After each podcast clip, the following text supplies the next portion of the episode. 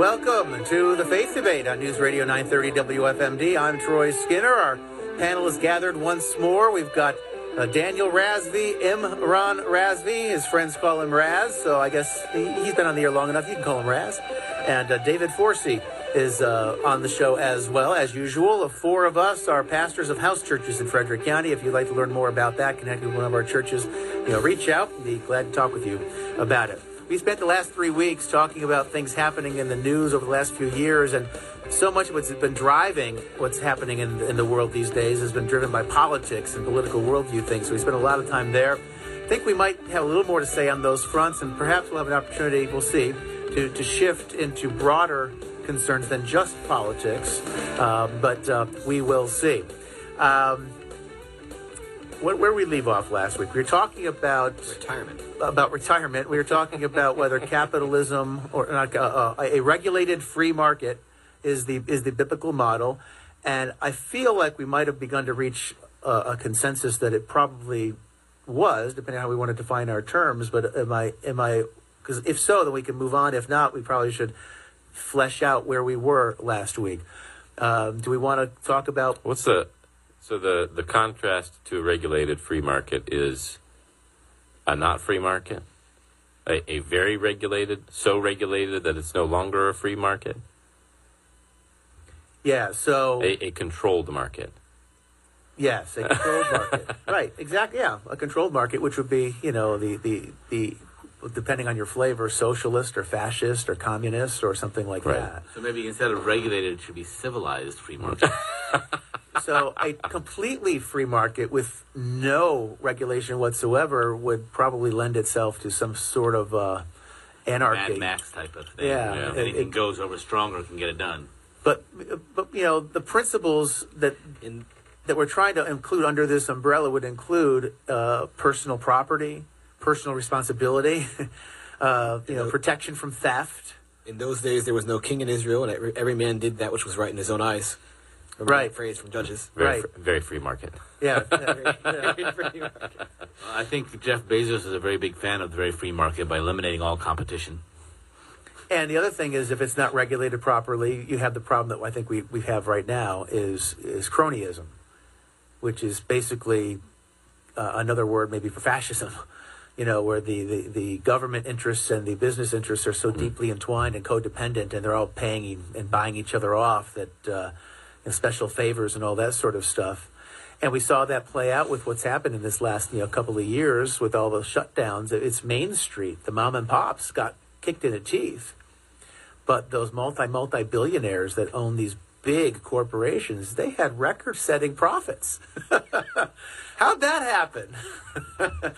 you know, everybody's struggling to pay the rent, and uh, the stock market's at rec- record highs. How'd that happen? it doesn't add up. Something doesn't make sense. You know, that's that's cronyism. Like there's something, the the, the wrong kinds of regulations are in place. Uh, so we need somebody regulating the regulators at that point. Uh, so I guess we're we're probably pretty good on, on that front, right? I'm, I'm are, still I'm still more of an advocate for a family being a lot more intertwined financially than what most conservatives would probably have in, in America. But that's a different topic than the right. well-regulated. Um, but the economy in, at large, yes, I think more more free less government involvement. I think that's even that's at the family way. level. The family should operate as a regulated uh, free market. Sure, right? Somewhat regulated, very minimal regulation. Meaning that, like you you indicated last week, it's not like the patriarch of the family has all the money and, and controls everything and tells everybody what to do. Well, it's, a, right? it's, a, different kind of re- regulation, right? The the More family rules is a, of engagement as opposed to you can and cannot do this, but rules of engagement. Yeah, well, in the in the family, it's uh, it's relationally regulated. Right.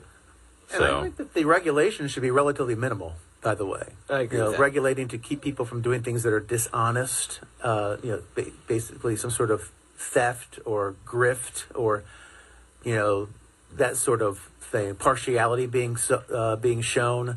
Those sorts of things should yeah, be stealing intellectual property. Exactly. Yeah. yeah. That so so we we are incredibly, in my opinion, overregulated. We're regulated on steroids, and we have so many regulations that you can't even keep tabs. That's part of our problem. You can't keep tabs on this beast that's been created.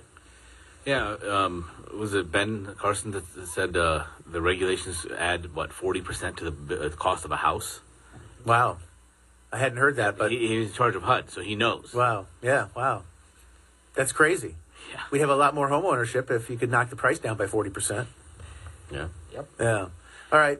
Oh, you, had No, I just uh, this is a long, this is a little bit of tangent, but it came up, and uh, as I was thinking about what we're talking about, is I want to uh, maybe go into the direction of compromise and define the word compromise and how it's used, because we're talking about politics and we're talking about you know cronyism, and I think compromise is, is really where it starts. Where I believe as a Christian, and I define the word Christian as a believer in Christ as my Savior that will save me from the sin that I cause because I am a sinner. Um, what is compromise from that standpoint? We are not allowed to compromise when anything that is biblically stated, do this or do not do this. Like, uh, you know, if God says do not kill, there's no compromising in that. If Yeah. God says do not covet, there's no compromising in that. And the and the political system is really built on compromise. And, and I've seen so many movies and articles and books. And but if you're in politics, you have to compromise. and it's held up as an ideal. Absolutely. And that is absolutely wrong. And, and I've seen the left not compromise, but force the right to compromise. So as the left goes further and further left, the right is moving along with them because they're being forced to compromise. and if they Ah. don't, they're evil. But what happens is this is the game that they play because they, they give the appearance of compromise. So what happens is um, Daniel's already brought up about, you know, give you a king and he's going to tax you to death, right? He's brought up that passage in the Bible a couple of weeks in a row. And so you got somebody who says, I want no taxes. And somebody else says, I want to tax you 10%. It's like, no, I want no taxes, 10%. No taxes, 10%. Oh, it's compromise, 5%. Okay. And all of a sudden you've got taxes where there were none. Right. And so they moved the needle. And then five years later, 15%, no, 5%. 15%, no, 5%. Compromise, 10%. And within five, ten years, they're where they wanted to be. They just gradualized it into place because we compromised our way there. The and left more- is brilliant at that. a more recent uh, example of that in uh, that, that many people listening may may have remembered from the news is this um, uh, Build Back Better plan that the so-called that uh, Biden's been, been pushing and Democrats have been pushing, and they said this is going to be a three or four trillion dollar spending plan for social priorities and and so on. And there were a whole long list of things in the bill, and some of them many people were upset about, and so on. But it was a lot of stuff and it was a radical increase in spending and increase in programs and, and so on. And so they launch this idea and they get a lot of pushback and then they compromise and say, oh, well, we're only going to spend now one trillion out of this.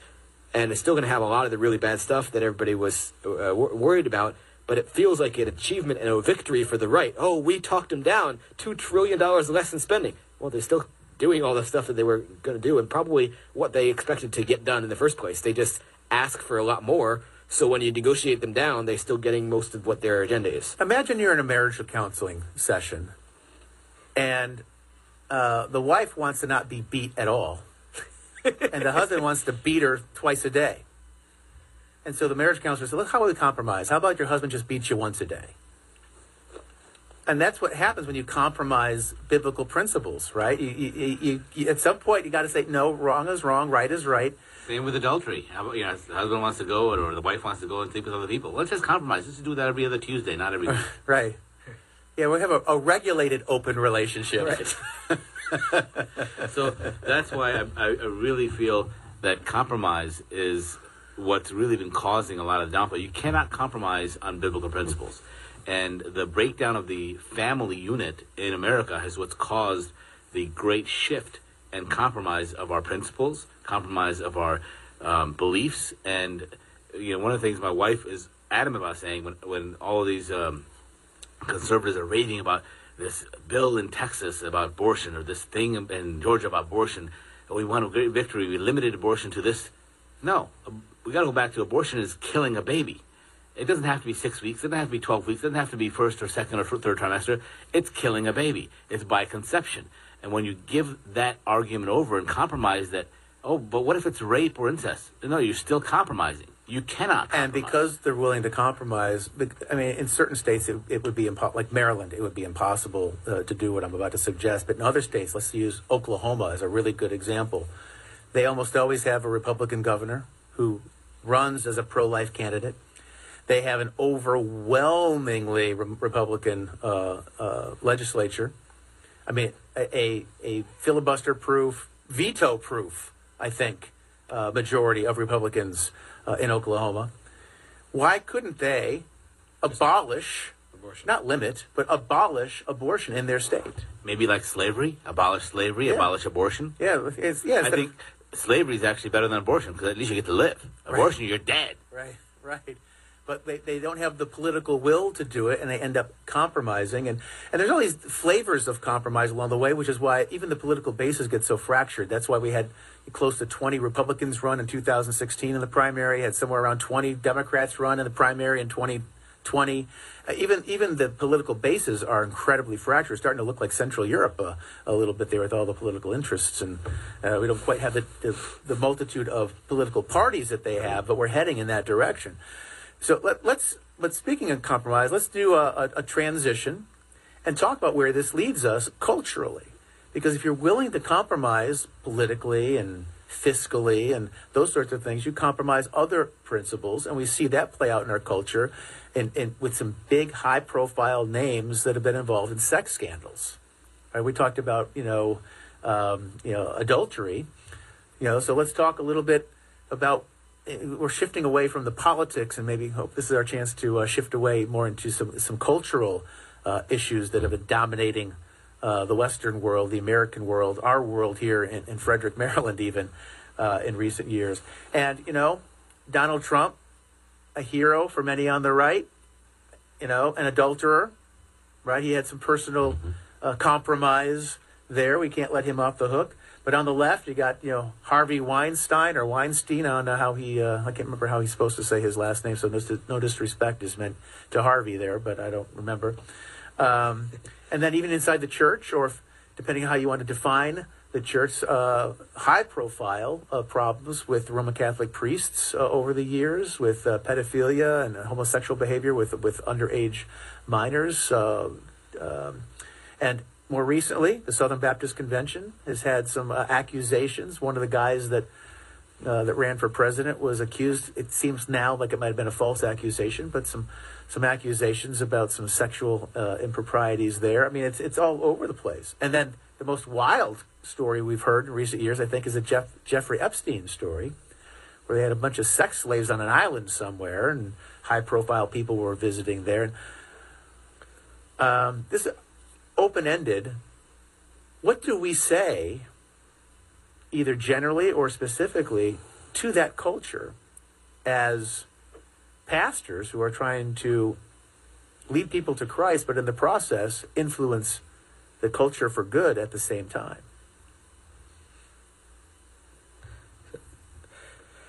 So, I would say that, especially when you have some of these high profile examples of so called pastors or religious people, people in the, in the church, the media loves to jump on those and say, look, here's this Christian who's a hypocrite, and he did all these things. He's a problem. Well, actually, um, that that's that's kind of the opposite of being a hypocrite because if if if assuming the person is actually saved, they would have preached something to the effect of "I'm a sinner." So the, all they proved by sinning was that they were correct in their preaching, that they were themselves sinners. The question is what happens after the sin is, is discovered or noticed or what happened, wh- whatever. I mean, you get example example in the Bible of David. David committed adultery as well. Not only did he commit adultery, he committed adultery with one of his best friend's wife. Uriah the Hittite was actually one of his mighty men. Um, And murdered him. and then he mur- had a murder. So there, uh, just because there's a sin doesn't make the person uh, necessarily uh, unbeliever or ungodly. It, it's how you deal with the sin once you're convicted, and hopefully you are convicted about it. Um, but certainly, people can make excuses for bad behavior and say, "Oh, it's not that bad," when it really is. There's a difference between making excuses for behavior and recognizing that behavior will continue to exist because we still are in a fallen world. Whether it's adultery, whether it's you know taking ten bucks from a, a cash register, there's there's this you know it, it- there's still sins. I think the things we were talking about before connect here too. We're talking about a regulated free market and trying to define what we meant, uh, uh, define what we meant by that. Uh, hopefully, we did an okay job by the time we got through all of that. What we're talking about with a regulated free market is regulating the behaviors within the economy, within the economic uh, happenings, the economic practices, regulating the behaviors that individuals and groups of individuals uh, engage in. So we're talking about regulating behavior economically, and now we're talking about regulating behavior, in this particular case, sexually. You know, people need to have personal responsibility, and families need to hold other family members to account. And you know, we need to because if we don't properly regulate, and we say, well, you know, sex before marriage isn't really that big of a deal. Well, the Bible says it's adultery, and if you're going to compromise on that issue, well, then it gets an awful lot easier to compromise on sex uh, inside of marriage with someone who's not your spouse and having that kind of adultery. But even that's not as frowned on as it used to be because we've got the rise of uh, of open marriages and getting, and then you start losing your mind on stuff. And so we've got uh, you know our, our first openly uh, homosexual uh, cabinet secretary with uh, Pete Buttigieg right now. That would have been culturally unacceptable when I was a kid, uh, and yet the the needle on that has moved. We got uh, transgenderism. We got a transgender who's involved with uh, leading our health uh, decisions in this uh, country. Isn't that an oxymoron? He's mentally ill and yet he's leading the health. But that's where we end up. And you got people who are celebrated for it. You know, um, uh, formerly Bruce Jenner, now Caitlyn Jenner. Uh, he's you know living the life of uh, or trying to live a life or portray himself a, as a woman and is celebrated for it. And I'm going to get a bunch of hate for the way I just phrased that um, by referring to Caitlyn as a he. Um, I mean, I'll call I'll call him Caitlyn. He can call him whatever he wants. I don't care what you call. You can change your name. I have no problem with that. But you can't just you can't force me to enter into your psychosis, right? Right. So we get we get lost, and, and then women's sports, collegiate sports, and high school sports are going to be destroyed by this if, if if something's not done about it because you've got young men competing against women. It's it's a slippery slope because if you recall, back in 2008, Obama ran on a platform that was anti-gay marriage. Obama ran on a platform that was anti-gay as, marriage. as recently as less than 50, less than 10, oh, less than 15 years ago, 12 12 years ago, 13 Yeah. years ago. the, the Democrat Party official platform was pro traditional marriage at the time. And not only have we gotten rid of traditional marriage, we've now had we've gotten rid of male and female, and it's only been 12 or 13 years. Um, so things change rapidly, and there's a there's a very slippery slope. When you compromise on one thing, then you start compromising on other things. There's many Christians who aren't really bothered. You know, if you corner them on it, they'll say, "Oh yeah, that's wrong," but they're not really bothered when they see a gay couple in public or otherwise, as they might have been 15 or 20 years ago. And I think we're desensitized to evil that's in, that's existing in the society, and many people are still angered or um, uh, you know uh, revol- re- uh, revolted when they um, see you know somebody that's pretending to be yeah, pedophilia or somebody that's claiming to be a woman when they're a man or vice versa. Um, but how how many more years is it going to be before Christians are desensitized to that? They say, oh yeah, that's I mean that's bad, but it's it's kind of normal now. Yes, but if you are um, grossed out by or, or re- reject it, then you're a hater. So they've changed the vocabulary to make it anything that uh, you are against and you're biblically in the right, you become a hater or uh, it's hate speech and so forth. So I want to bring this back a little bit. We went back into the politics and into the general and to the leaders, but how is your life? Have you ever lied? Well, then Bible says you're a liar. Have you ever slept with somebody before you got married? Well, then the Bible says you're an adulterer. Have you ever hated somebody in your heart? Well, Jesus said that you're you're a murderer. So you're a lying, murderous adulterer. I mean, those are real live sins. If that is in your life, there is hope for you. So what we're talking about is not that, that once you've done this, you're beyond hope and you're terrible and you're labeled some, something and uh, everything's going to go bad. Yes, everything is bad, but there is hope for you. You must repent, and that's what Daniel was saying earlier. Is how do you react to it when when this happens? When you're found out, or when you realize, how did David react to his sin? You can also react that same way and repent. What does repent mean? Repent means that you will make an effort to change and to please God. Now, that in itself is not going to save you. No matter what you do, you cannot save yourself from your sin and your evil. Only Jesus can. So what you have to do is repent and seek Jesus and ask for his forgiveness, and you are a new person, and you will have life eternal. And there's hope. So those, all of us who are mired in sin, recognize it. And how do you recognize it? You must pick up the rule book. Where are the rules? In the Bible. Get to know who God is and what he says. Find out and seek him, and he will come to you. So my thought to the, you right now is yes, all these sins, these compromises, we have them, all of us have them in our lives. But when we see them and and recognize them, we need to repent. And that's where the difference is between somebody that is out there pointing fingers and somebody that says, "Oh, thank you for pointing that out to me. You're right. I should not have done that.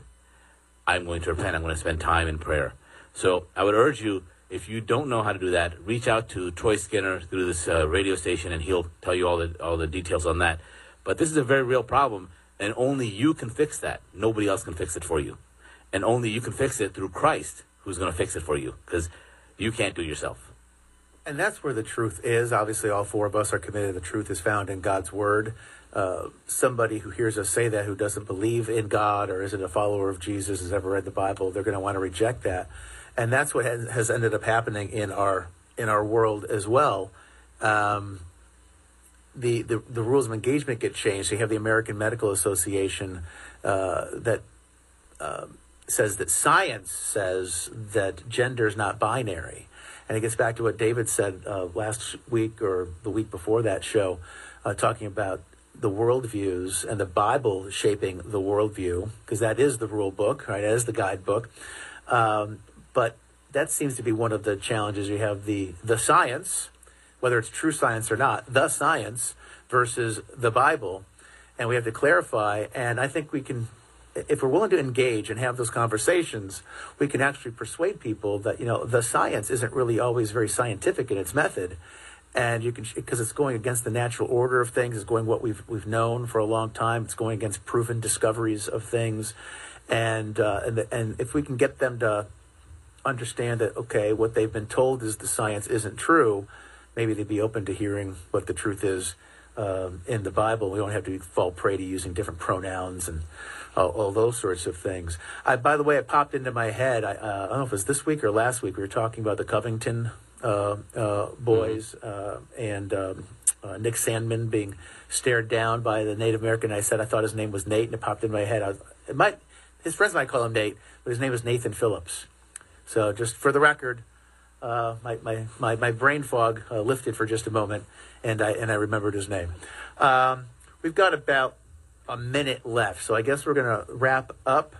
Um, hopefully, we can pull this panel together for, for next week to continue these sorts of discussions. I, I think we're going to shift pretty pretty much further away from political stuff and get more and more into the cultural and worldview and and uh, and applying some of these philosophies that we're being bombarded with, you know, applying a Christian perspective to some of these um, as we move forward. So if that sounds good to you guys, thank you for, for, for joining us again. Uh, Imran Razvi is uh, on the show, and Daniel Razvi is on the show, and David Forsey is on the show, and oh, I'm on the show.